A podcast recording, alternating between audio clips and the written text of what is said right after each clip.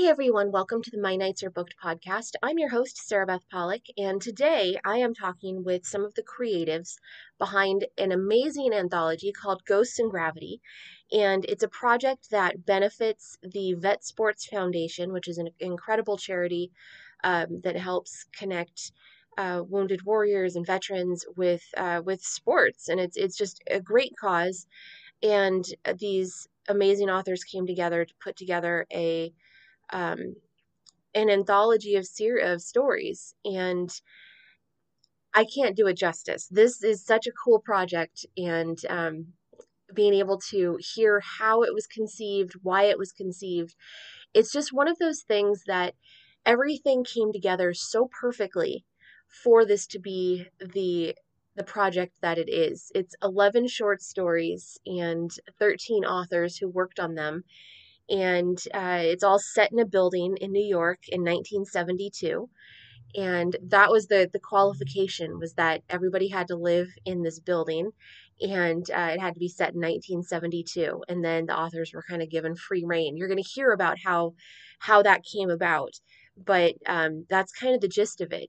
So if you're if, if you're a fan of something like um, I would say only murders in the building comes to mind it's not a true crime thing, but it's just, you know, if, you're a fan of that kind of of the allure and mystique of that, you know, the people who live in a building and what their lives are like and, you know, what you see versus what's behind closed doors.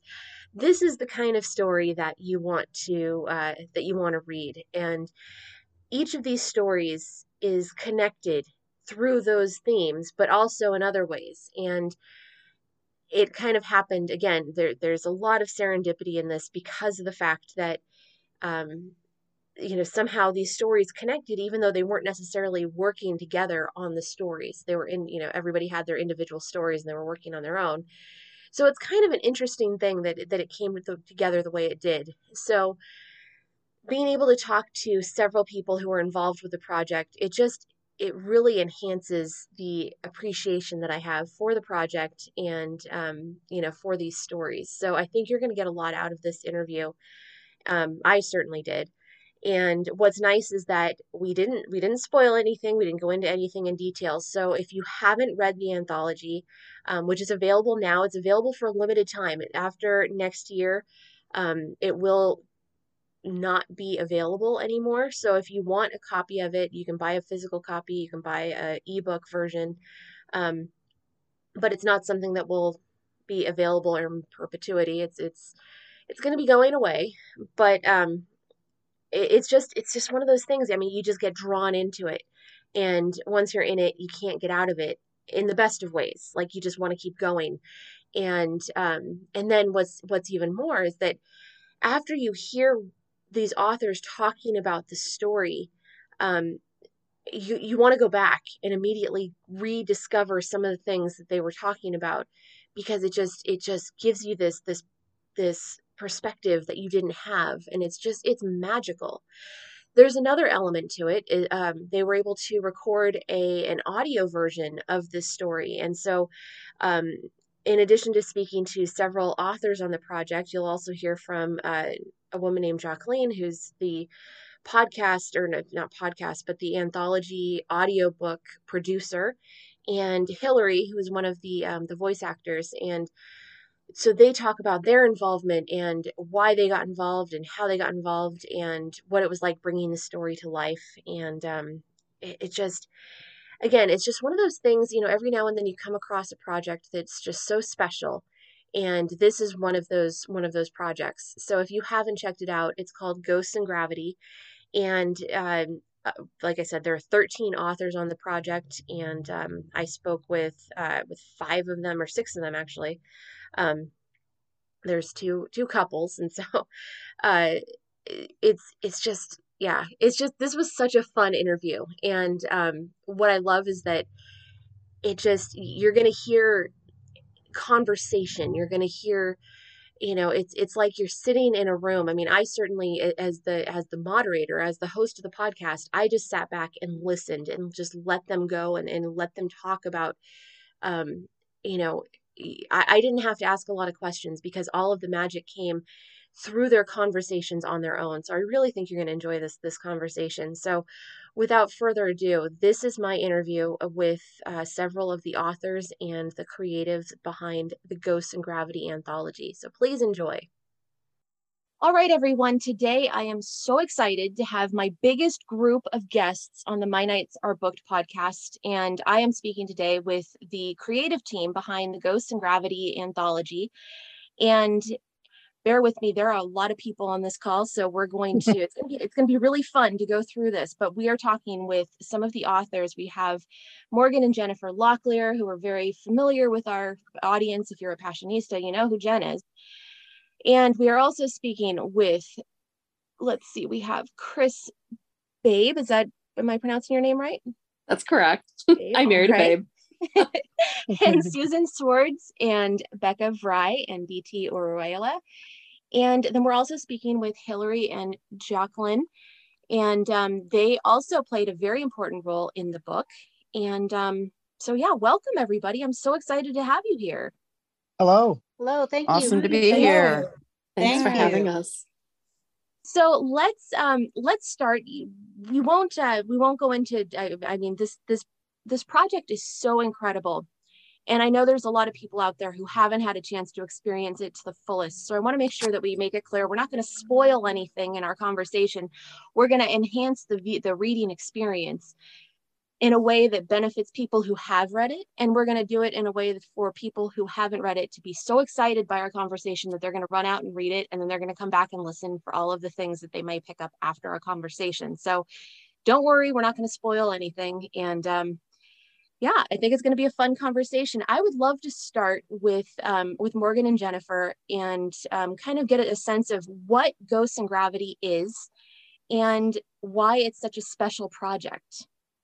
You know, uh, Ghosts and Gravity is special in a couple different ways. Um, first and foremost, the entire project is benefiting VETSports. And so I'm going to bring BT in nice and early because um, Jennifer and I met BT some years ago in what city? Uh, Norfolk, Virginia. Norfolk at the Sexy and Sassy signing. Signing. Mm-hmm. Uh, and um, by the way, shout out to alliterations. I think if you do them right, they're they're great, in, great in books. But so uh, BT, you and I uh, and Jennifer, we are all sitting at the same table. Uh, you gave a keynote address, and it wasn't until a few years after that that we shared a panel together. And um, I approached you because I knew that VETSports would be a really great charity. Um, but tell me, tell me, what was my pitch to you that day? Well, you, your first pitch, because you had given me, uh, again, I'm BT Urella, uh, but yeah, you had pitched that you had done a couple anthologies before. You had showed me, uh, please for, uh, remind me of the name of the last one, the Beatles inspired uh, one. Paperback Writers. Paperback Writers, yes. And uh, you had, you know, given me a copy of the book. I was able to look it over, and uh, you knew about VETSports, an organization that I co-founded back in 2012, and uh, kind of just pitched first the idea of just uh, doing this anthology and me perhaps writing a story along with my wife Ann Malcolm, and and then I think we got to the details of it was that that same weekend, maybe a little later, but uh, uh in terms, yep. yeah, you my pitched me a couple ideas, didn't you? I did, and the one that the one that BT ended up really liking. Uh, Jennifer and I have done a couple of these. Uh, we're the publishers of the ebook and the and the uh, paperback of Ghosts and Gravity, and I'm going to bring Jacqueline in real soon too because she played a huge part um, and produced the audio book, which I think is an amazing way to hear this book. And what brings me all around to the the real uh, pitch of the book to BT in the end was that it was going to be a, like a concept album, um, wherein every story has to take place in the year 1972. Every story has to take place in New York City. And every story has to have a character that lives in this one particular building. It's called the Wellraven. Um, the lot that it sits on is now the Kingsley condos. Uh, and it's a real, it's a real place. The Wellraven was not. But anyway, we knew that we could, if every story shared a place, then when we all got done, we were going to give ourselves an extra six months or even a year to then read each other's stories and find ways to have our characters interact with each other in small ways or big ways and connect the stories. And then Jacqueline came along and she says, Hey, I want to do an audiobook, but I need a year because it's such a big project, it's such a big cast. And so, Jacqueline, um, you then, I don't know when you heard what this was about, or I know you and I just knew BT and wanted to be involved in his charity. And I don't know when the book's concept came about, but it ended up working. And by the time you got the manuscript, we had done all those things and were ready to to to publish. Uh, tell me a little bit about your experience now this last year. Uh, hi, everybody. Again, this is Jock. So um, I actually think that Facebook has its positives sometimes. And uh, I happened to be scrolling through Facebook and I saw that um, BT had wrote a post about Ghost in Gravity, um, a book that he was writing in, and an anthology to support um, VETSports. And my company is always uh, a big supporter of giving back and doing charity um, audiobooks. We do uh, one to two a year. And uh, when I uh, asked BT about it, I said, Are you going to do an audiobook? And he said, I don't know, but that would be a great idea. Let me get you in touch with Morgan. And um, that's kind of where it started. I, I submitted a request to Morgan and asked if he would he, he and the authors would be interested in having this book uh, produced in audio. And he took it back to the authors and and and there's how everything started working. And and so yeah it took us it took us a year. Um but i think the finished prod product uh was totally worth it. And i hope that everybody uh goes out and supports the work that the performers um, did as they told these stories that were written by these amazing authors. I agree. And let me finish then by uh, explaining why the title is Ghosts and Gravity having given all the authors already such specifics in terms of a period piece and a location and whatnot, um, then we started putting the stories together and, and stringing a few things. And and it's it's interesting because when we had to put the order of the stories together, and BT and Anne's is first because it sets up uh, it was a story that really just set everything up so well. It just kind of it read like the first story, and that story forward, as Jennifer and I started reading through the manus uh, uh, the individual manuscripts, we realized that there were two themes to the book, and those themes were ghosts and gravity. There are many song, uh, many songs, a concept album. There are many stories that are pure romance uh, many stories that uh, have nothing to do with gravity. And, and uh, uh, but in the end, once we started connecting a few characters and little tiny moments, it all seemed to string together a bigger story. These 11 small stories were, were kind of telling an overall story or very least you know dipping more than a foot in an overall theme and so that's why we decided to call the book ghosts and gravity a title we'd only come up with uh, weeks before we got Jacqueline involved. And then for the last year, we've been on hold as her amazing team put the book together in audio form. And then all three dropped last month on Veterans Day. What an incredible story. I mean, just to think that it came about with it, it started with the idea of working together on an anthology and then became something so massive and yet so cohesive because you are a large group. I mean, the group that that we're speaking with today is, is just a small portion of the whole team and then the other authors. And so to manage all of that but then to think it all came together so cohesively and so beautifully it almost seems like you it almost seemed like you planned it. But then what i'm hearing is that it you know you kind of went off wrote your own stories and then they all kind of came back together and fit beautifully. Yeah and and uh, believe it or not there wasn't a lot of crossovers. Uh, you know, uh, some people partnered up, Um, Becca and Chris and Sue are authors that are here with us on the line. I'm certain that at least two of you guys kind of use the buddy system, and a couple of authors did that. Just sort of grabbed another author and created a quick little moment. And it could be something simple. Um, the the character that Jennifer and I have is uh, kind of an asthmatic, skinny kid in the building named Robert, and he's not mentioned by name in anyone's story but ours. But I think maybe one story or two might have mentioned an asthmatic skinny kid on the eighth floor. Um, but I know that out of the three authors I just mentioned, um, Becca, Sue, and Chris, didn't a couple of you guys actually create some conversations between characters? Oh, I, my character, the the main character, Elizabeth, who lived in the Wellraven, um, was very shy and kind of lonely. And she did have some interactions. Uh, she was envious of Becca's characters because she could see how happy they were and that they seemed to have such a, a, a great relationship and they seemed to be enjoying themselves so much, which was something she was still learning how to do. I mean, she didn't know how much they were enjoying themselves, but oh, you know, but she just had a sense that they were, you know, a fun and happy couple and she kind of wanted to approach them but was nervous about it and it was the same thing with um, with uh, chris's character where she noticed there was this young woman who was coming and going in and out of the building quite a bit and who seemed to be about her age. And she was you know kind of intrigued like you know maybe i should talk to her a little bit more. Maybe maybe there could be a good friendship here. So um, having read both Becca's and uh, Chris's stories before publication, you know, I, I thought, well, I did want to pull in some people from inside the building who were not who were not uh, strictly a part of the story. So that was how I worked that in.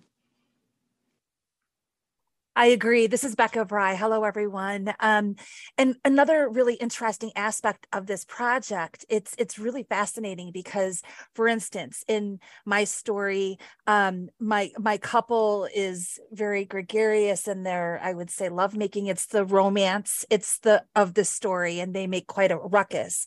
Um, but the other elements that we as authors kind of melded together, and we realized later there was a commonality in that you know my art is a, a big part of my story there's an artistic uh, conversation regarding an andy warhol painting that kind of uh, pushes the plot along and then you've got bt who uses music and then you've got uh, susan and quite a few other stories that use literary kind of examples where we what all a great observation yeah so we all we mm-hmm. all used we all used segments of our creativity so cohesively You're right. The there's end. art all over this book there is there is. And and then as as we started reading each other's stories and our characters started interacting and then the authors started talking about well this is there there's just so many commonalities and that really played a huge role in in the end product of there is a cohesiveness even though we did not none of us we, um, what was really neat about this is that Morgan and Jennifer did not give us any kind of um, rules. They just said mm-hmm. 1972, Upper East Side, you're living in a Wellraven. This is your unit number. From there, they right, let right. us. We gave you a blueprint wings. of the building. We did. I wanted everyone to. I didn't want any of the stories, and and this was something um, uh, that I know that that people can uh, can relate to. I'm a big fan of New York. Uh, I knew New York would become its own character, and we wouldn't need anything more than a time and place and a setting for these stories to already be all over each other. And so that's that's how we knew that we could say, do whatever you want. It doesn't matter. Just keep it. I don't even think we gave a length. You know, like no, I don't well, have 14,000 words no. before. I'm know? 20,000 words. I have a novella. So there was no length. right. There's never a word I don't like. Okay. So, and the time and place really is its own character. And, and say BT, one of the reasons why we knew that your story, you and Anne's story would lead it off is because you really um, gave us a picture of New York in the 70s and um, a nice placement of the building. So the rest of us were simply reinforcing where it was between the um, East River and Central Park. Uh, what did you think about putting yourself into 1972, the 50th anniversary of 1972, y'all. Uh, what did you think about putting yourself in your story in that time and place? Well, being an 80s kid, you know, I look at it through different sets of eyes. But when I think the 70s, I think music. You know, I think these incredible acts uh, coming out of San Francisco, out of New York, out of LA, and just redefining what music means. And so that pretty much, when you pitched the story to me, I knew immediately mine was going to be about a musician. And I think that's kind of the cool thing about all the stories, regardless of whether they have to do with the music per se or not the 70s has that feel you know mm-hmm. that that that musical feel uh and that colorful kind of uh you know world and i incorporate a lot of that into it mine is really a guy who's stuck in that 60s or 50s mentality genes the james dean and he's entering a world that he doesn't recognize and uh, so yeah i think i loved it uh, you know starting it off and kind of giving that feel for that 70s vibe and then uh, just so many incredible stories coming after it, building upon each one. Um, it's just great. Sarabeth, I want to give it back to you so we can get uh, Hillary involved. Um, and uh, her and Chris are both here together, and she uh, narrated uh, Chris's story, I think, among other things. No, I think that was the only one I did. Well, I don't. Oh, think. okay. I know. yeah, and that, and I know. Uh, I think. Uh, I think one of you has to leave quickly so i want to make sure that we do talk about that. So let's let's kind of jump into that because i know um you know chris if you can give a, a kind of an introduction of what your story is about and then hillary we can talk about how you worked to bring those characters to life. Great. Uh, yeah. My my story is called a summer of love and it's it's about a person who uh, comes to new york with a secret. And uh, it as as events unfold uh, that secret has important implications for uh, the the relationship that develops with uh, Ethan, who is the resident of, of Wellraven. So my protagonist uh, winds up living there with him for a short period of time, but uh, all kinds of things go uh, in unexpected ways for her. So, um, Hillary, maybe you want to talk about how you interpreted the story.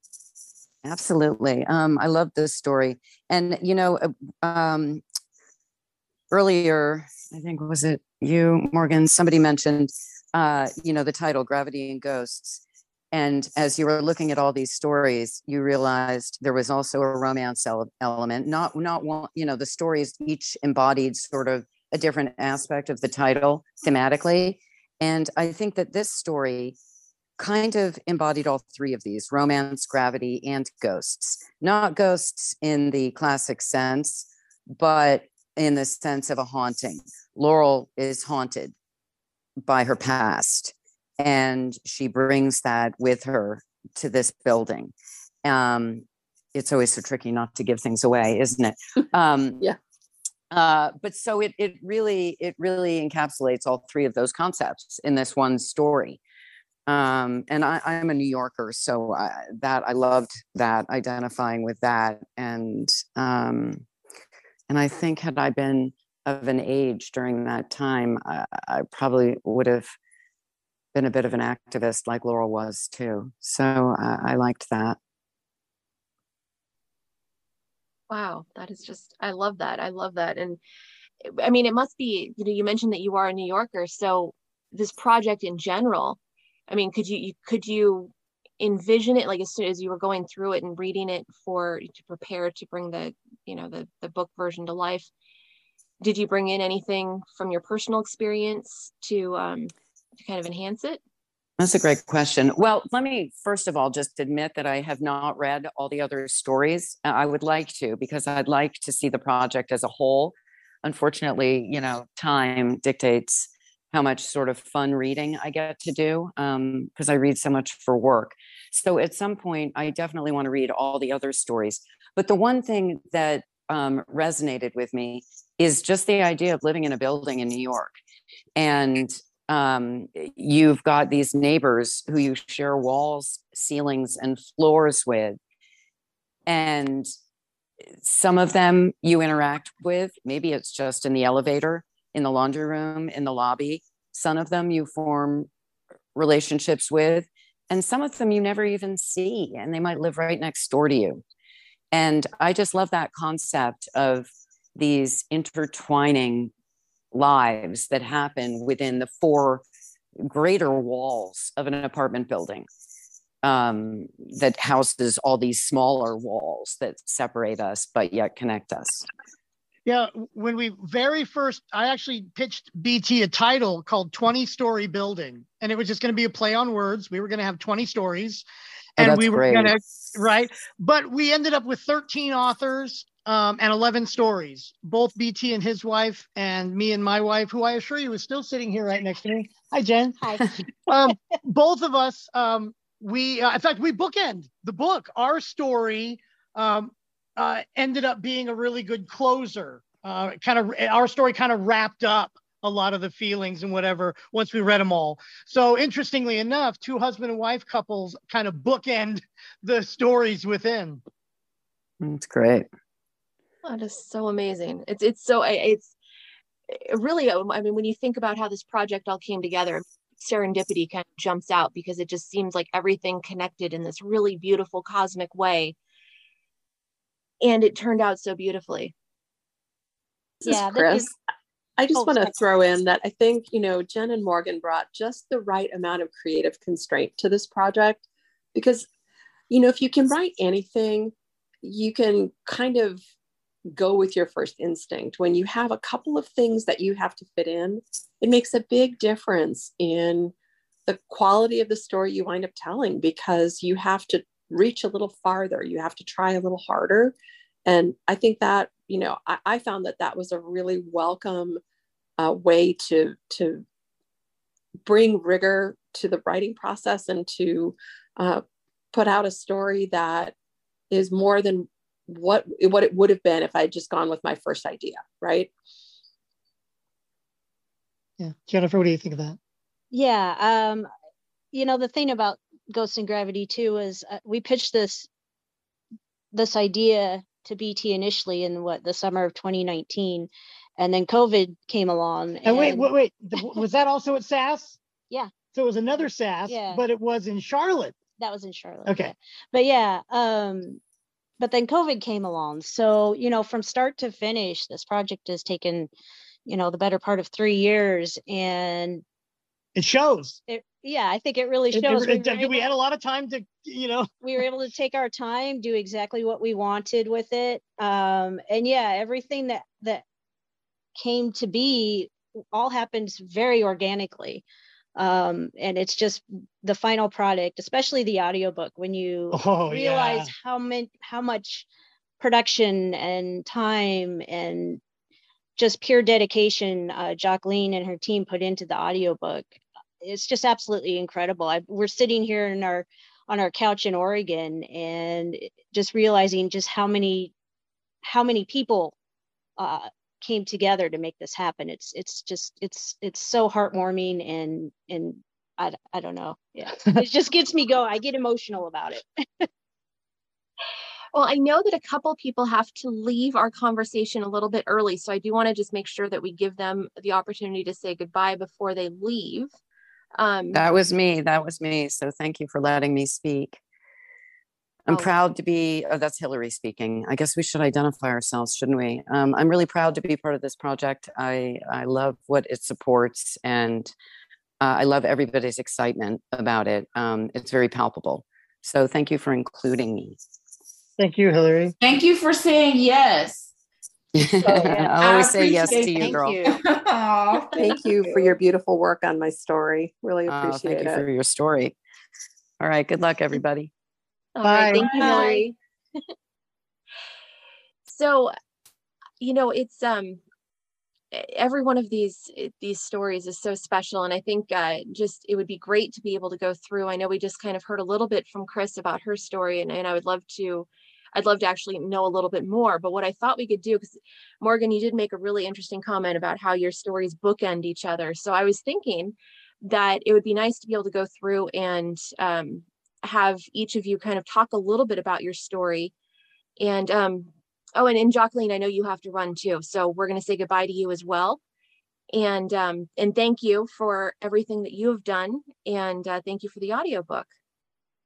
Thank you all for writing such beautiful stories and shout out to the entire team, which includes all of the authors, all of all 14, all 15 performers, uh, my proofreader, and Danielle at Elysian Nightfall Studios, who did all of the post production to make everybody sound uh, amazing. Um, and yeah, I, I, don't have much else to say. It was just a, a real blessing to be a part of this this project. So thank you. Thank you, Jock. Thank you, Jock. Thank you. Thank you so much for all your work. Same. Like, love you very yeah. much, Jock. Thank you. Bye. Bye. Bye. Thank you, Jock, for being Bye. here. Bye, Jacqueline. So let's uh now that we're all back now and now we're just exclusively authors here so why don't we kind of jump into it and and i like i said i love that comment that morgan made about how your stories bookend the 11 stories in the anthology so maybe bt could you kind of introduce uh, your story? I knew it was love and, and tell us a little bit about what that was about Absolutely. Yeah. So kind of my um my saying or my uh, tagline as an author is truth through fiction. Uh, I carry a lot of trauma through my life and I write a lot of that in my work. So I knew I wanted my character to be dealing with something tough.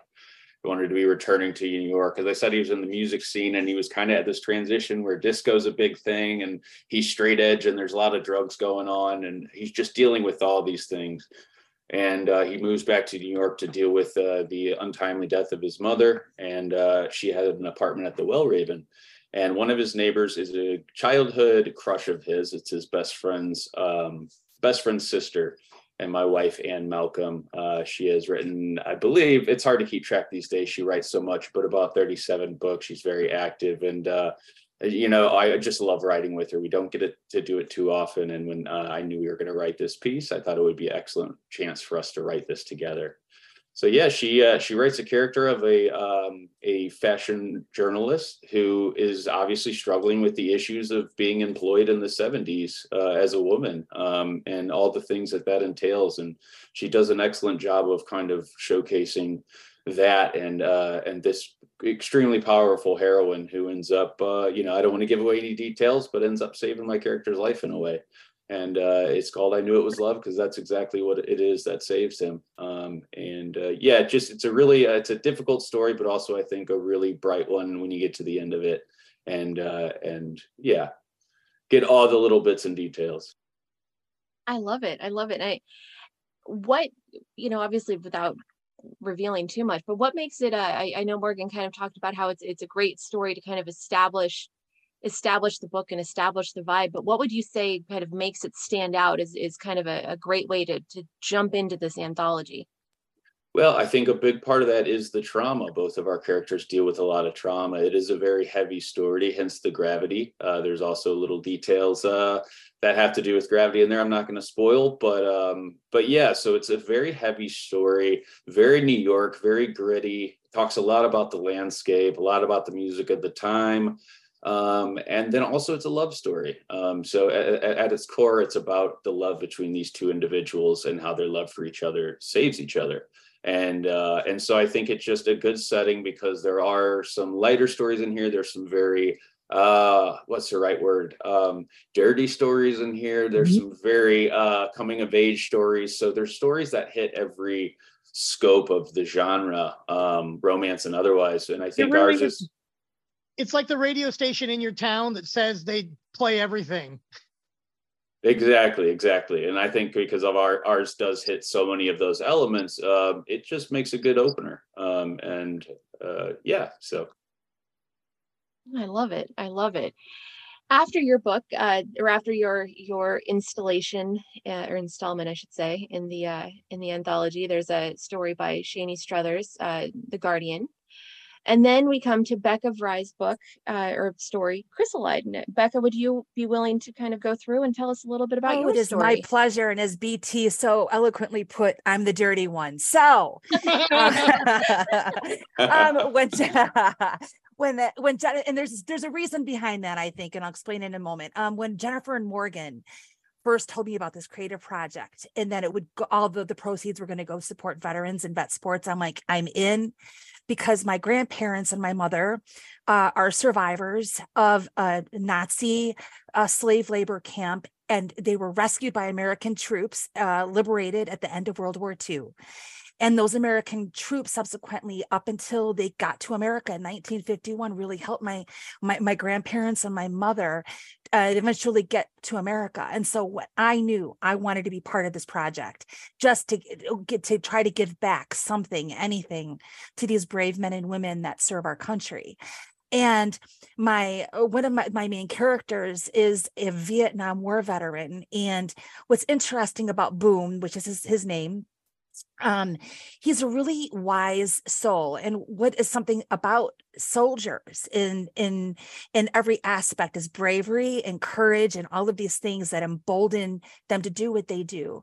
And boom uh, inspires my main character who her name is amy she's the heroine um to rethink her hesitations in life and she he, he encourages her uh, to become bolder and maybe embrace what's keeping her back, her hesitations. And um, Chrysalide is really, it was really fun to write. It's a provocative, mature rated novella. Uh, it's an age gap romance. Uh, and because uh, Amy is 10 years older than her husband, Jay, she realizes that some of her hesitations can be overcome with open mindedness and encouragement from her saucy friends and a newfound brazen confidence that ignites uh, an erotic fire in her marriage. And that is essentially why I chose to go the path I did. I wanted to raise as much money as possible for these brave brave souls that that that are our protectors and are valiant just human beings and um that's the kind of the direction i took i decided to go saucy go big or go home and and gravity is literally plays a part in this story because um well let's just say that things in their uh, uh, all of their neighbors hear their escapades and so gravity does definitely play a part from in the literal sense in this in this story I love it. I love it. And it just I mean I love I love the idea that you know like like as you say like the go big go home. I mean you you just you just went for it. You went for it in every sense the word in this story. And I think that's just so fantastic that you know that because there are i mean i think everybody i think everybody can relate to having um those neighbors be it yeah. you know in and your neighborhood was, correct. It was a it was a risk though because I I you know you don't want to demean or I to diminish what the the project is about. But on on the flip side you do want to tell an authentic story about what would happen and I live in in a high rise in the city of Chicago in, in downtown Chicago. I have 3000 people that live in my building we all know each other we hear each other we hate each other sometimes. So it's it's kind of a story that it bleeds in and i can imagine new york city in the 1970s when things were maybe a little bigger and louder. I just i wanted to go i wanted to go that route. I don't know it was my intuition talking to me.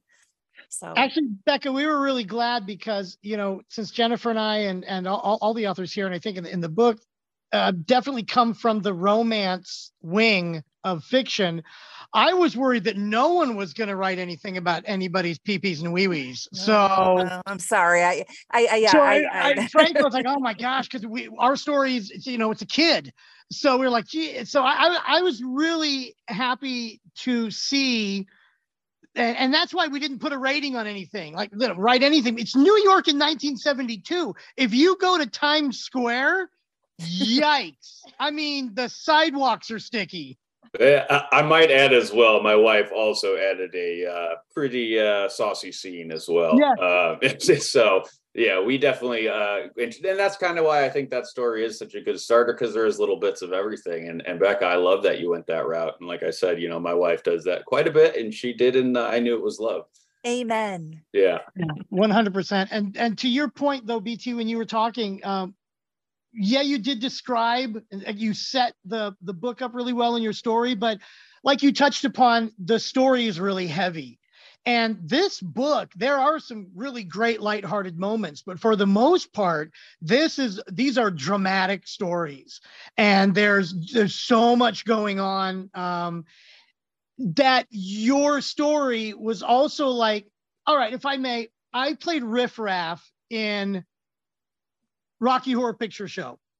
And I found out the director said, Well, Morgan, I, I cast you as Riff Raff, but what I really want is for you to be the warm up guy that plays games with the audience. And I need you to be so offensive that if anyone's going to get up and leave, they're going to do it right then and not during the show.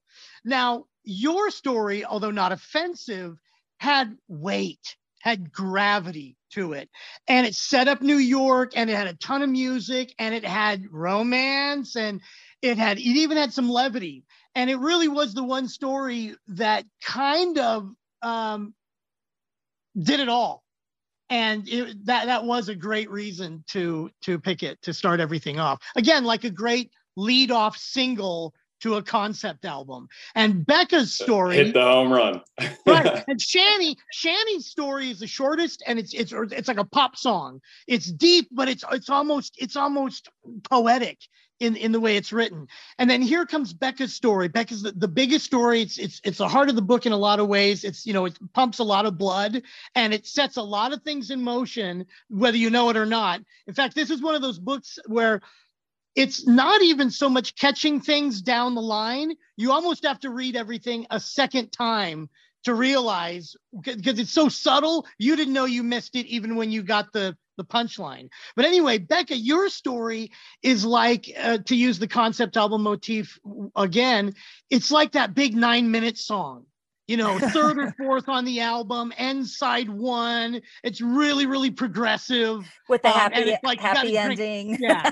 so that's what your story was was when was, we were putting it together. Right, Morgan and Sarabeth is to your point as well about this this uh this entire um project is that what make what was so fun about this anthology like this is that the reader is encouraged to take a journey uh, to seek out the little nooks and crannies of each unit that they pass as they travel up and down like the storylines through the Wellraven experience. And when readers spend time in around the Wellraven, they learn a lot about longing and suffering and sadness, love, self discovery, and so much more. And there's like something for every reader and just in every listener. So there are people that aren't going to read it, they're going to listen to it. And this anthology just has it all. And it was so much fun to participate in you know eh, the one thing that that really stands out to me too becca is you know just kind of to, to piggytail on that or to piggyback on that is the fact that the one thing that you know even though the story is set in 1972 sex is always around so it's kind of like the one universal thing you know whether you're wearing bell bottoms or skinny jeans or you know whatever. red lipstick there's yeah, lots it, of layers to this i know yes i get it. it you know it's the one thing that kind of it's the universal element to to any story really i mean it's True. always going to be there and I believe that everyone included in, in this this podcast, we all we love romances to some degree. And I'm thinking about um, just the heroines that overcome hesitancy throughout time. I'm thinking of like E.L. James's, uh, you know, Anna, or Sylvain Reynard's Julianne, or um, Helena Hunting's Violet, or Jane Austen's Lizzie Bennet. Like I can go down the list of all of the the heroines that we especially and what I who I relate to obviously who I I want almost to emulate when you think about what were their hesitations oh was it sexual? Yes and some of those stories vary and others it was very subtle undercurrent. I just I believe that romance I don't know is at the heart of everything and perhaps it's because I'm a romance junkie so. Oh I love it I love it now, after Becca's story, there's two other stories uh, The Man in White and then The Blackest Crow. And then we get to Harry Nilsson Was Right, and that was written by Susan Sword. So, Susan, could you talk a little bit about your story? Sure. Uh, and thank you for talking to us today about these stories. This is really wonderful, Sarabeth. Thank you. Um, you know, uh, everyone is, has spoken so well about how wonderful it is to participate in this anthology, which I, I completely agree with. I really like the uh, organization, the VETSports that we're benefiting. I can't think of a group that's more deserving of help. And, you know, Morgan and Jennifer's enthusiasm for this has just been wonderful. So when they approached me, I was just really thrilled that they asked me. I'd, I'd written for the last couple of anthologies, the uh, the Muse anthology and the Paperback Writers, so I was so happy to participate again. But you know, when we started writing this and, and Morgan and Jennifer started to pull it together, we were going through COVID and it was uh, kind of, I guess, fairly early on in the pandemic, if I recall correctly. And everything just felt so bleak, you know, and it seemed like there were many times when it was hard to be uh, cheerful, you know, or happy or feel optimistic about a lot of things. So I really felt like I wanted to write something that was mostly happy.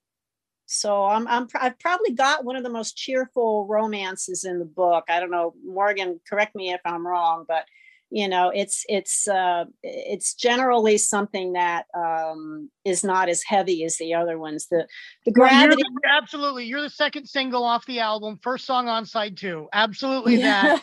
You know yes. it's it's like yeah aha take on me is great and gave him a lot but sun always shines on tv was a hell of a follow-up and there you go. that album and that yeah yeah absolutely.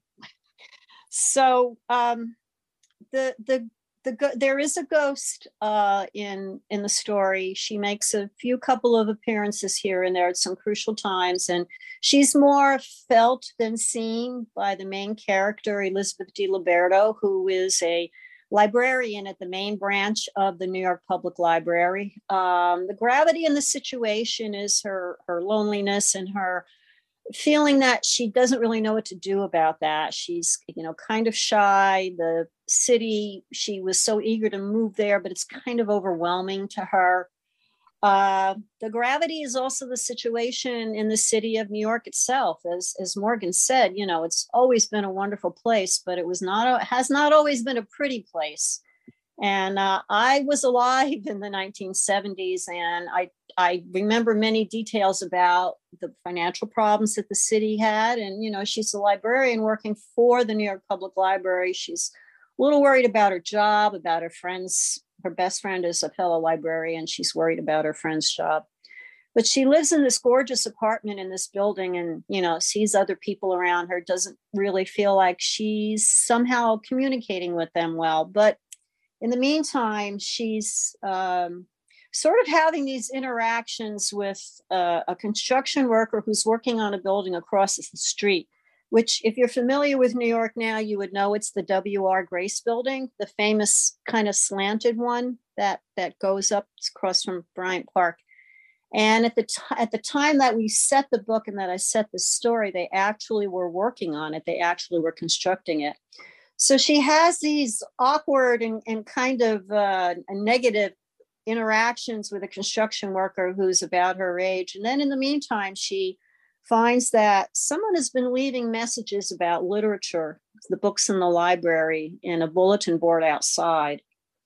And I got the idea outside of the restrooms, excuse me, and I got the idea from something that actually happened in my college days in the student center in the women's restroom, someone got the brilliant idea to put a butcher block paper inside the stalls so no one would mark them up with graffiti. And there were incredible conversations going up. Like I would make, I would wait to get a particular stall because I wanted to see what somebody else wrote for, you know, some of these conversations that were going on, you know, in, in writing.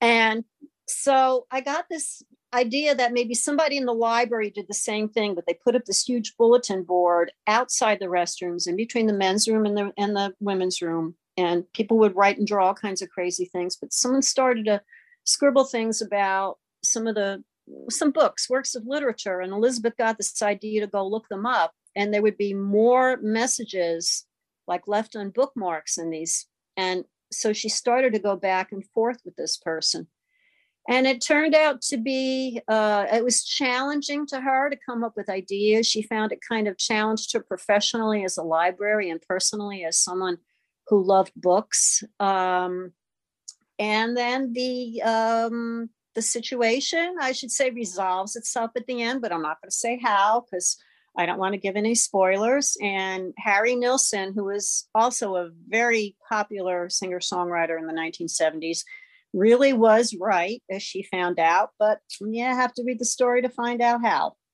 Sue, I want to thank you um, on behalf of all the writers because Sue and her husband are um, uh, they live really close to New York, and we've uh, we've stayed with them several times. They're good friends of ours. Uh, Sue was in our group. She was very active in helping us as a consultant about um, uh, geography and history. And as a student myself, yeah, transit. Yes, I'm, I'm a student as well, but from Oregon, and just only having been to New York maybe 25 whole days uh, total, I didn't have the kind of knowledge Sue had, and she was a great help to us in terms of getting a few things just right. So I appreciate that. And Harry Yeah. Nilsson, for anyone who, who doesn't recognize um, the name, he uh, he's most famous for the rum and the coconut song, but he'll always have a place in my heart because he wrote the entire Popeye soundtrack. Mm-hmm. Right. Right. So yeah, he was a wonderful singer songwriter who was also, I think, very good friends with John Lennon. So you know, he's uh, was a really we lost him too soon, I think. So you know listening to listening to you talk susan it just makes me i mean i'm i am a native san diegan like 5 Uh-huh. generation native to san diego i've been in snow once to just kind of put that into i did it once i didn't like it i didn't have a hat it was 18 degrees i had no mittens i just i, I was a very Oh. unprepared unprepared person even though i knew it was going to be snowing where i was going. And you're reminding me it's kind of a it's it's kind of a funny thing now looking back but i i had taken a film class as an elective in in high school. And our teacher um at the end of the year we all put together this musical we would do a musical theater production that we'd write and produce and but part of the class was structured as a film class even though it was an english class technically and looking back it's very ironic that the two directors that we studied the most were alfred hitchcock and woody allen uh-huh. but, but I will credit him for that unit on Woody Allen because there's something, you know, even though we can't really go into Woody Allen anymore, but there's something as a kid who's never been to New York, watching a Woody Allen movie, Mm-hmm. getting to know New York through someone who loves the city so much. Like, I don't know if that makes sense, so but like, much. I'm hearing that, I'm hearing that in what you're saying. And I really appreciate the way that all of you have created that because I've I have never personally been to New York, but I it's one of those things that's on my list. Mm-hmm. And um, but you know, like it, it I'm thinking about those times that I would watch movie, you know, we would study these movies and I'm like, wow, it's such a magical place. And I'm I'm hearing that come to life in every single one of your story, you know, as you talk about your stories and as I've read the stories, like that's one of the things that just really stands out is that um i think morgan i think you were the one who said you know new york was became a character it was going to become a character and like you can you can absolutely see that with each of these of these stories Mm-hmm. Yeah, I know. I try to infuse a lot of my story with that. You know, I've never lived in New York City, but I've always lived close enough to go in fairly frequently, uh, even since you know I was a child. So um, to to be able to help with this, and you know, my husband and I went into New York and we took pictures uh, of the neighborhood where the Wellraven was, just to show. And there were still some buildings there, say from the Victorian era. So, you know, I was able to take some pictures and say, well, you know, these would have been around during the Wellraven's time. If you want to look at the streetscape here, you know, and see if there's anything that would help anybody. Yeah, and, a ton of stuff. Churches, the YMCA, there's a Yes, college yeah. nearby. There's a ton of stuff that was right there. It was really Right. only our building which disappeared in time and was replaced with the Kingsley condos in like 87. Um, and I don't know what was there before, which is one of the reasons why I chose the lot. mm-hmm, mm-hmm, exactly. So, Well, I love- also wanted it within walking distance to Central Park because I knew my story was going to be about a kid who couldn't drive and I wanted to get him to the park. so, Yep. you know, cards on the you table. did. Yeah. Yeah. I love it. I love it. Well, after Susan's uh, Susan's story comes a summer of love, which we've heard a little bit from Chris. And Chris, I would love to kind of talk about how you know how having your story land right after Susan's story. How does that you know how did you find that pairing and um, did it do you feel like it's uh based on how your story evolves do you feel like it's a it's a good fit because it's it, everything everything seems so well put together and so to hear Susan's tale and then to think about what you've already told us, I would love to hear your thoughts.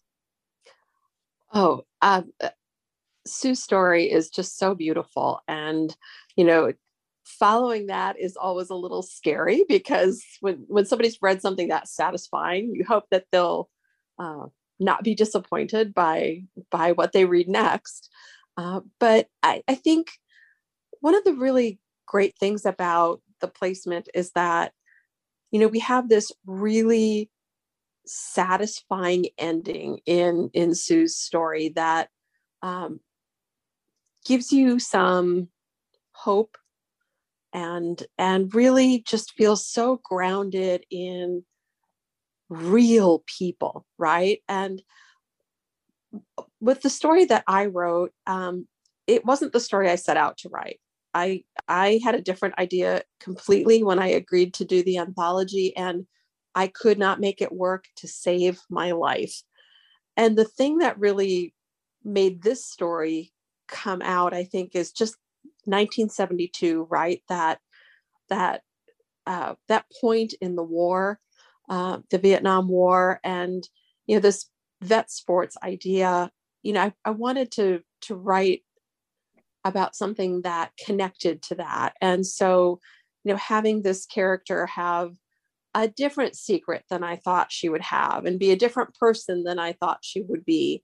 Um, but but having it grounded in that reality of that time, that era where you know the war protests had gone on for a long time and the country was changing. You know, I think uh, BT was talking about that with music, but it was also just kind of the whole vibe of the country. We had that huge high of the 60s, right? Of, you know, all kinds of progress and all kinds of you know of people lifting their voices for women's rights for civil rights for you know uh, ending the war etc and by about 1972 everything had gone a little bit differently. You know it, it was all starting to change. And being able to tap into that and and see kind of the shifting of an era um, that that felt really like rich territory to me. And that's where my story came from.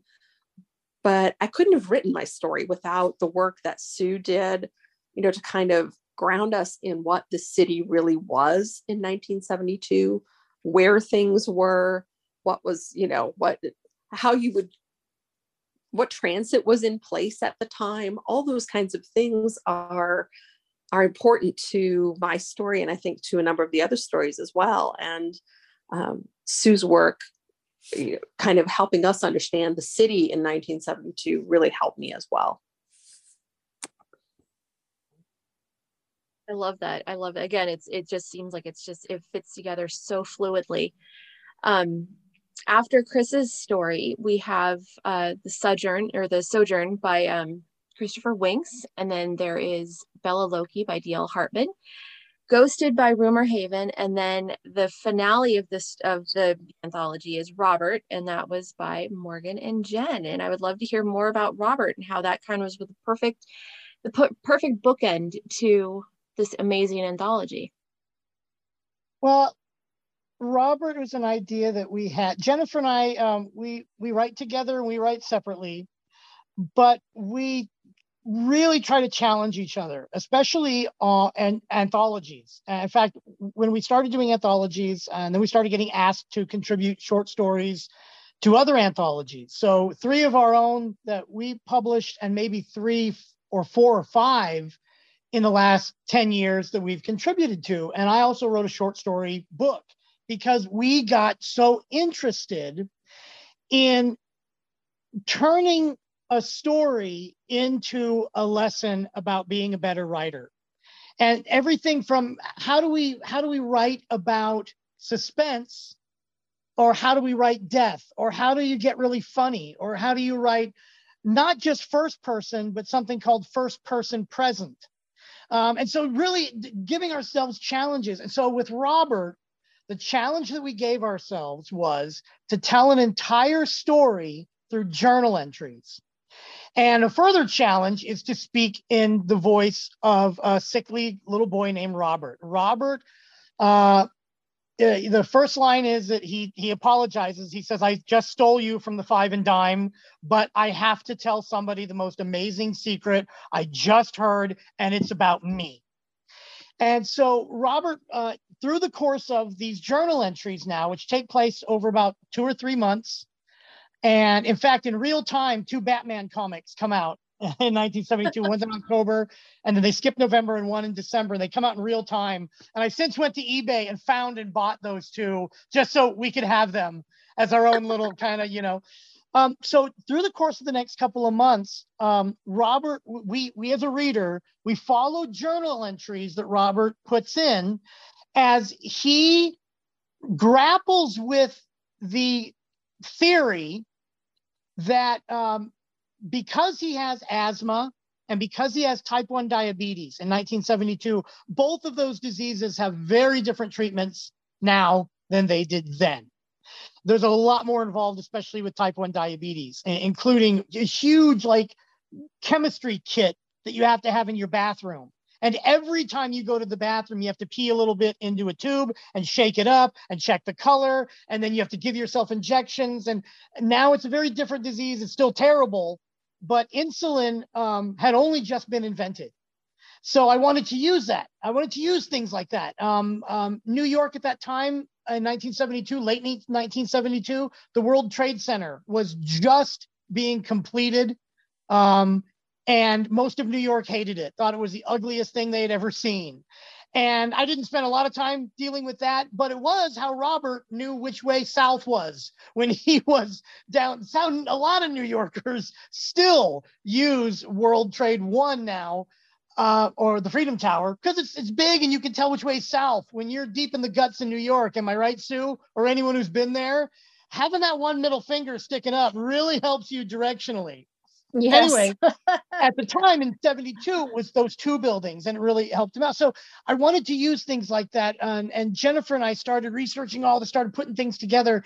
And one of it was that, that diabetes was just starting to get to be manageable. And this kid was giving himself shots and he had all asthma and all these things. So because he had all these doctors and all these procedures, things that helped him breathe, things that helped his blood, things that helped his diet, he overhears a conversation that his grandpa has with one of the doctors that leads him to believe that he's actually a robot. And he feels that they're just hiding it from him. And all of this talk about diseases and whatnot is just their smokescreen. And he's some kind of government experiment. And we follow the logic and the um, life of this 10, 11 year old. He's about the age, yeah, he's about the age you'd get a letter from Hogwarts. He's around that age, right? we follow how he grapples with this new reality as he tries to prove or disprove whether or not he's a robot. Um, and that's pretty much all that I can say, except that um, we do visit Turtle Creek in Central Park. We visit the uh, old abandoned railway that is now the Highline Park. But at the time in 72, it was just where bums slept, uh, 20 feet above um, most of the, of, of the uh, garment district. Um, and so just uh, it was a real travel log. Um, uh, Sue's story was a real travel log as well. And I wanted to try to match that. And Jennifer, um, Jennifer is the humanist in our little group. I, I go for the jokes and the history, and Jennifer's the one that adds all the real character and emotion, and um, and together we we well we usually have a story first. With Jennifer and I have a, a, mantra as we write. There are two things that that we always uh, use for writing. Uh, two rules. Number one is impress them with your story, not your vocabulary. Uh, and so we always try to stick to the story. Don't try to impress with writing. You know, keep to the story, tell a good story. And the other rule we have is um, make sure that you have an ending that's as good as your beginning. And, and so we we really it really worked out well with this story both those rules worked out well and it worked out so well that it ended up being a great ending for all 11 stories and it wrapped up um, just the sheer, just the last few lines that he writes in his last journal entry, we believe are exactly what the reader of this book is saying to themselves. And it just turned out that way. And so that's why we chose that uh, as the ender. Sort of the song on the album. Uh, there are two ways to end an album. We, we discussed that you want to start with a good, strong single that kind of tells you what you're going to get. It gives you your expectations, and that's BT's story. Um, Sue's story did end up as that first single on side two, kind of re resets everything up for you, um, kind of reestablishes all the themes and gives you uh, more of the same, except a little bit lighter, a little bit freer. The last song on an album, they go two ways. It's either your most experimental song or it's going to be a lullaby. Um, this is not a lullaby. This is a very experimental story, a very interesting, wild one. And it was just a challenge that we had for ourselves that we didn't pose until we had already, you know, signed ourselves up with all the other authors and said, okay, we got to write a story that takes place in New York in 1972 and in this building. And I might add that we just told everybody it's 20 story building. Here's what it looks like. Here's what your apartment looks like. Um, so everyone would have the right entrance and exits and whatnot. And then we said, go ahead and pick your apartment number. And we gave them all the numbers to choose from. And it was amazing. Um, 11 stories and at least three of them chose the exact same apartment number. That's how in sync we were uh, right off the bat. And in the end, I think many of them are on the seventh and eighth floor. A lot of them are clustered together. Uh, so I found that to be very interesting. Wow, that's, I mean, it, again, it just, it's amazing to think that you were so in sync that there, there could be multiple, multiple requests for the same apartment. Yeah, yeah, exactly. And there was like 60 it's uh every every floor in the Wellraven has four. Like believe it or not, for 1970s, there were some apartment buildings that were pretty nice. These are all uh, two bedroom units with big living rooms, two balconies, one in the master bedroom and one um, in the living room. Every single view above the third floor uh, was fantastic. Whatever direction you were looking in New York, you had a great view. And I know that every single one of the authors that are with me here on this podcast took advantage uh, and, and chose their apartment based on whether or not they would look at the northwest, southeast, southwest, and the different quadrants of New York and New Jersey and um, and Long Island that you could see. It's incredible. It, it's absolutely incredible to hear how, I mean, just the level of detail, but just the how that could even impact the way the stories play out. It's it's it's incredible. I, I agree. It's um, and, and as Jennifer and I are, are in the end, uh, back to the music thing. Um, BT and I are both musicians and recorded albums. In fact, I there are two things I want to bring BT back into. One is to discuss the song, the original song that's part of his story, and one to, to um, uh, and, and I'll start actually. Um, uh, VETSports. When BT, when we first found out about it, um, we knew that the concept was many soldiers were athletes and played basketball and football and and they got a lot out of team sports they learned a lot about teamwork in sports in organized sports and then that helped inform their decision to join the services but then if something happened if they were injured uh, mentally or physically or both um, and having a hard time adjusting how are they going to get back involved uh, work isn't always the, the option and you know going to the local VFW wasn't always going to scratch that itch. And BT realized that organized sports again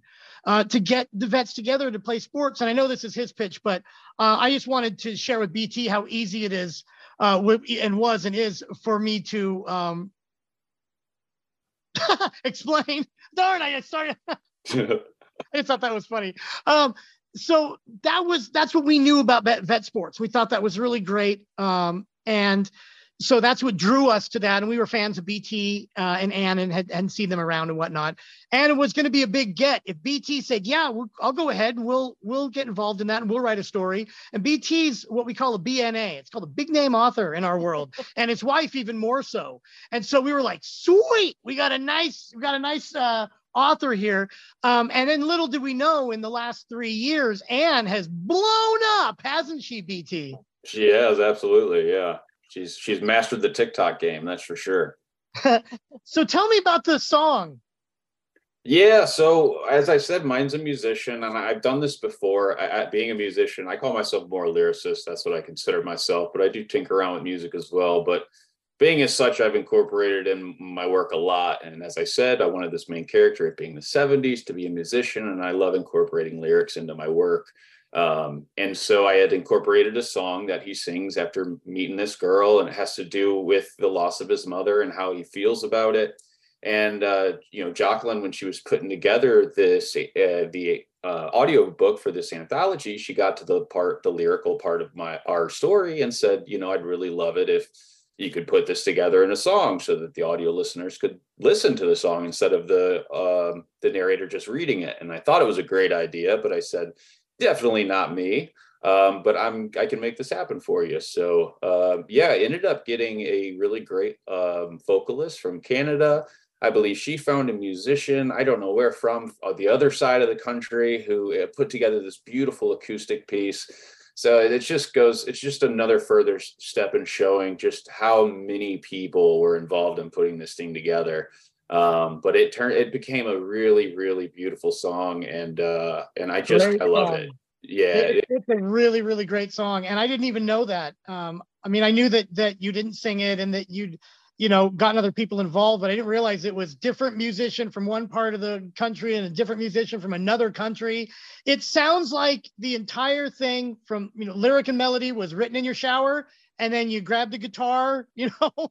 Exactly. Uh, yeah. Yeah. It just sounds like it all came together at the same time yeah and it, it took uh you know uh, cohesiveness and and everybody coming together and putting it together just the same as it did for this anthology so you know it's it's just really beautiful and i'm so glad we were able to do it because it would have been so different to, you know just to have the voice actor reading it as opposed to actually performing and it, it really is a fun bit um, well, to include in general, i think you know uh it to keep going with the musical motif and the concept album it is this book is the difference between reading lyrics in the liner notes of an album and putting the needle down. Because the audio book i mean the stories are so they're world builders. There's there's they're layered and deep and there's emotion and to hear it rather than read it. And i'm a long time reader and the only audiobooks i ever listened to um, before was uh, i'm legally blind so i started reading books uh, the library for the blind and it was just you know a guy sitting and reading. There was no inflection. There was no cast of characters, you know, whatnot. Um, and eventually I just started reading on my own. But to hear this, uh, it, it, this was the perfect project to have Jacqueline, who only she didn't she never read a single word. She took on this and we gave her the manuscript and we were like, hope she likes it, you know because she'd already agreed before she read a single word and then she turned it into something truly special. I just want to add to that that's kind of the coolest part about this audiobook is having that big cast. I mean i think our story had something like six different voice actors contributing uh, which just makes it that much more unique and that much more of a of an experience when you have that much time and effort put in. And I know she's not here, but uh, just another thank you out to Jacqueline and everybody Elysian Studios. And you know, uh, uh, it's just we couldn't have done it without them. And what they put together was was seriously a work of art.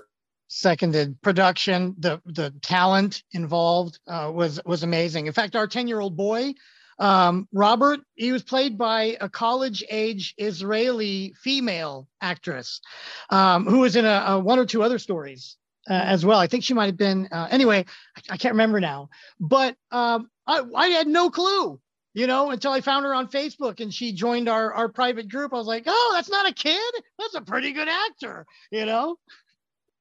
And you know, this is the kind this is exactly the kind of thing that that when I spoke at the beginning of the podcast about, you know, enhancing how you experience a book and, and, and several of you have have even mentioned that you know that this book is the kind of thing that you read once and then you go back and read again or you you listen to it and then you go back and read it and hearing all of these little stories just do so much to serve a larger purpose of just enhancing the experience whether it's the first time through the book or the third or fourth or fifth time through the book. I mean, every one of these these anecdotes has just been so powerful and it just it just makes this project all the more special that it was created and that it all came together so beautifully. Thank you.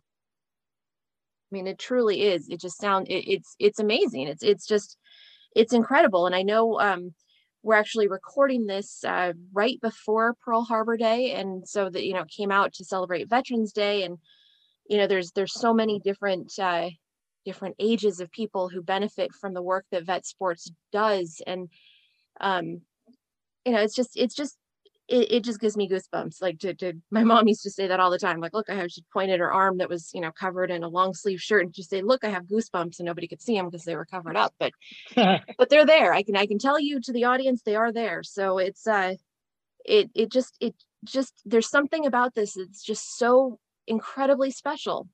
And I just I can't thank you guys enough for for taking the time to to share all of this and and to just enhance the reader's experience of this incredible anthology.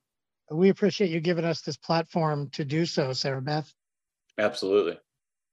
Yes, thank you so much. Thank you so much, Sarah Beth. Thank you, Sarabeth. We really appreciate it. Well, I can't tell you. I mean, I, I appreciate each and every one of you for the stories and for the the work that you've done and, and for taking the time to share your, you know, share the background with me and, and to all of the listeners out there. And, and um, I can't wait to hear what you have coming up next because I can only imagine that so much creativity has to have a, an outlet somewhere. So I would imagine um, if you, just in closing, I would love to kind of go around if you have anything that's, that's, coming up that you want to talk about or promote or anything like that. And, and please also include where we can find you on you know either an author page or social media just so everybody can kind of you know the listeners can can find you out in the world if they don't know where you are already because i would assume they do but you never make assumptions in these things. So if we could just go around and and um and talk about if you could just kind of say where you are in the world if you have any projects coming up or anything you'd like to talk about. And uh we'll start with becca.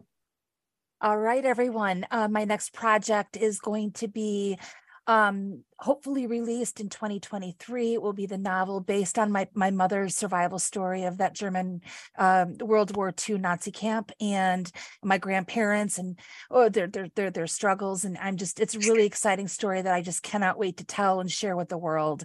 Um, and then I also have a romance uh, coming out, which will be steamy. And um, that might also be at the end of 2023. Hopefully, you can find me on social media. My name is Becca Vry, V R Y, uh, dot com or on Facebook or through just social the, the, the, connections that you'll find with the other authors here. And i just i feel so blessed to have been included in this project. And Sarabeth truly thank you for um, allowing us to talk about our project. And i do hope that you get to new york city. Morgan and jennifer thank you so much. Bt um, everyone everyone thank you just so much for for this extraordinary opportunity well, thank you. Thank you so much, Becca. Let's uh let's jump to Chris and let's hear how we can find you and anything you have coming up. Hi there. Um, I am at Chris Babe on Facebook. Uh, you can find me there. Um, I haven't been active a lot lately. There's there's been like life stuff happening, but um, I'm working on a, a new story that um, actually, one of the characters from from that story is who I had hoped to to make uh, my main character for uh, the story for this anthology. That didn't work out so well, but fortunately, I was able to uh, write write something else that did fit. Uh, but those characters that I had originally thought about uh, including in the anthology are are the characters that are part of um, the project that I'm working on now. So just a work in progress at the moment, but um, hopefully more to come sometime in the near future. I just want to thank uh, Morgan and Jen for including me and uh, Jacqueline for making an, the audiobook happen. This has just been an extraordinary project to work on. It, it, it was a just a great opportunity as a writer to stretch myself and try to create something that would really fit into this larger project. So thank you all. Thank you. Thank you. Let's uh let's jump to Sue. Um, I'd like to echo my thanks, uh, Chris's thanks for um, Morgan and Jennifer for asking me to write for this again. It's always uh, an honor and it's just so wonderful to work with them and we always have so much fun when we're together whether it's online or in person. I've been writing a novel for a while that's pretty different than the, the stories that have been in the anthologies. It's uh, about a, a young woman a college age woman who's about 19 who suddenly finds herself transported to alternate universes and she has to figure out why this is happening and what she can do to either stop or control it. Her father's been missing for about three years, and she's dealing with a lot of family issues, you know, just helping her mother, struggling to keep the family afloat. So, on, on top of those kinds of things that are sadly a concern for a lot of kids uh, in this in this age, uh, she's also got to deal with this very, very strange phenomenon that's come over her. Um, I've been working on it for a while. I have don't know when the first draft is going to be completed. Soon, I hope. Uh, by soon, that could be six months, it could be another year. But uh, I did work on it quite a bit during National Novel Writing Month last month. Uh, so I'm happy that I was able to work out some things that I was really, really stuck on. Uh, so mostly I'm working on that, but I, my my attention keeps drifting towards writing something else that's romancy because it's just for me it's like a feel good thing you know? I mean that's the thing that i love about romance is you know even though you, you go through some drama and you know there's always things that are problematic with the characters which is what makes the story but you know romance is ultimately uh optimistic and you know rein, reinforces so many of the good things in human nature. So i think um, i think that every so often i'll probably just sort of divert myself and run off and write something else on that too but i don't have any firm ideas yet. I'll let everybody know when i do. I love it. I love it. And where can we find you on social media?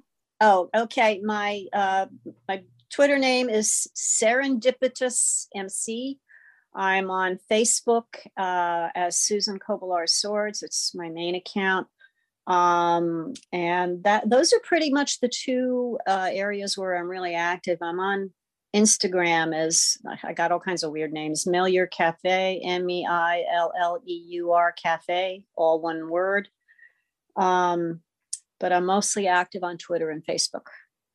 And I'd be happy to connect with anyone who likes to talk about writing or has questions about the the anthologies that we've done. I love it. I love it. Thank you, Sue and uh, BT. Yeah. Yeah, absolutely. Uh, you can find me at bturruela.com. That's B T U R R U E L A. I also have uh, Facebook and Instagram. And uh, I had came out with a book this year. It's Echoes of a Dream. It is a kind of a paranormal uh, male male romance, and I'll be coming out with the sequel to that next year. Uh, right now, I'm getting my master's degree in cinema arts, uh, looking to be a professor. So that's got me pretty busy now. But uh, look for that about mid next year. Also, as Morgan said, working on some music. It's weird fusion of like hip hop and emo and rock and all the good things. And so that's under parenthesis X. And Anne Malcom is my wife. Uh, you can find her on every platform. She's on TikTok, Instagram, Twitter, and Facebook under Anne Malcom. Uh, that's M A L C O M no L, uh, no second L in there. And she's coming out with a book, Recipe for Love, that is coming out on her 30th birthday, 1227. So be on the lookout for that. Oh, fantastic. Fantastic. And let's uh, finish it off with uh, Jen and, and Morgan. What do you guys have going on and where can we find you? Morgan and Jennifer Locklear are real names and where you can find us on all platforms, Locklear Books. Uh, uh, you can find the Stargazers Squad on Facebook. It's named after Jennifer's Constellation series, which she is just putting the final touches on the last few chapters of the final book in that series. Yes, yeah. So I'm excited. So that's probably um, a release next year. Um, I just released a nonfiction book called Start Me Up. It's about how bands got their names. So it's a fun little picture bathroom picture book it's like a bathroom reader. It's how 500 bands got their name. Super fun. And in addition to that, Jennifer and I just finished um, a book called Talking After Midnight about a radio DJ in St. Louis, and a short story book called Death Noir. All those things, um, except for the Start Me Up book, which is already out, probably next year. We have so much crap that we're like holding things like, oh, let's save that one for 2024. We wrote a lot during COVID. We didn't release a lot because you know when the world's burning down, it's hard to go buy my book. So we kind of just hoarded our material, uh, including Ghosts and Gravity. Ghosts and Gravity is already available, but as is the case with many charity anthologies, it's a limited run. Ghosts and Gravity will disappear in May of 2023 and it'll disappear forever. So get a printed copy or an e-copy or an audio copy of Ghosts and Gravity while you can. I think it would make a great Christmas present. Thanks for letting me pitch on that. uh, and yeah, if you want to find Jennifer and I, best best case scenario is to find our street team, a great group of a couple thousand people on Facebook in the Stargazers squad. Oh, awesome. Awesome. Well, thank you guys so much for being here. I can't thank you all enough. This has just been such a great conversation. And um, yeah, I mean, I want to welcome anybody back if you if you're ever interested in, in talking about future projects, come back. We'll chat some more because this has been so much fun that I, I feel like this isn't this is yet another conversation that's not ending. It's just uh, pausing until we talk again. So you're all welcome back to discuss any projects you have. And I just want to thank you for being here and um, congratulations on this incredible project. All right, thank you so much. If you uh, if you made it to the end of the podcast, thank you for listening. And as always, I cannot thank you enough for your support of the podcast and for uh, the work that I do. I really appreciate it. Um, I do have something. I, I, never have anything to plug, and and you know, aside from the podcast and and the work that I do over at What to Watch, obviously, and um, I just published my first book, and it is available as an ebook right now. It'll be in paperback soon. It's called Once Upon an Interview. Uh, so that's available now. So if, if you're interested in what I've been working on for the past year, it is out, it is in the world, and um, it is a true labor of love. So I'm very excited to have that out in the world. So thank you again for for supporting my work. If you like this podcast, please give it a review, subscribe to the podcast. Um, if you have any questions or suggestions for future podcast episodes, hit me up on Twitter at Sarabeth Pollock. And until next time, I will. Um, I, I hope you enjoy Ghost and Gravity. If you haven't read it, go out and buy it. It is definitely worth it. And um, yeah, we will we will chat soon. Thank you so much, everyone.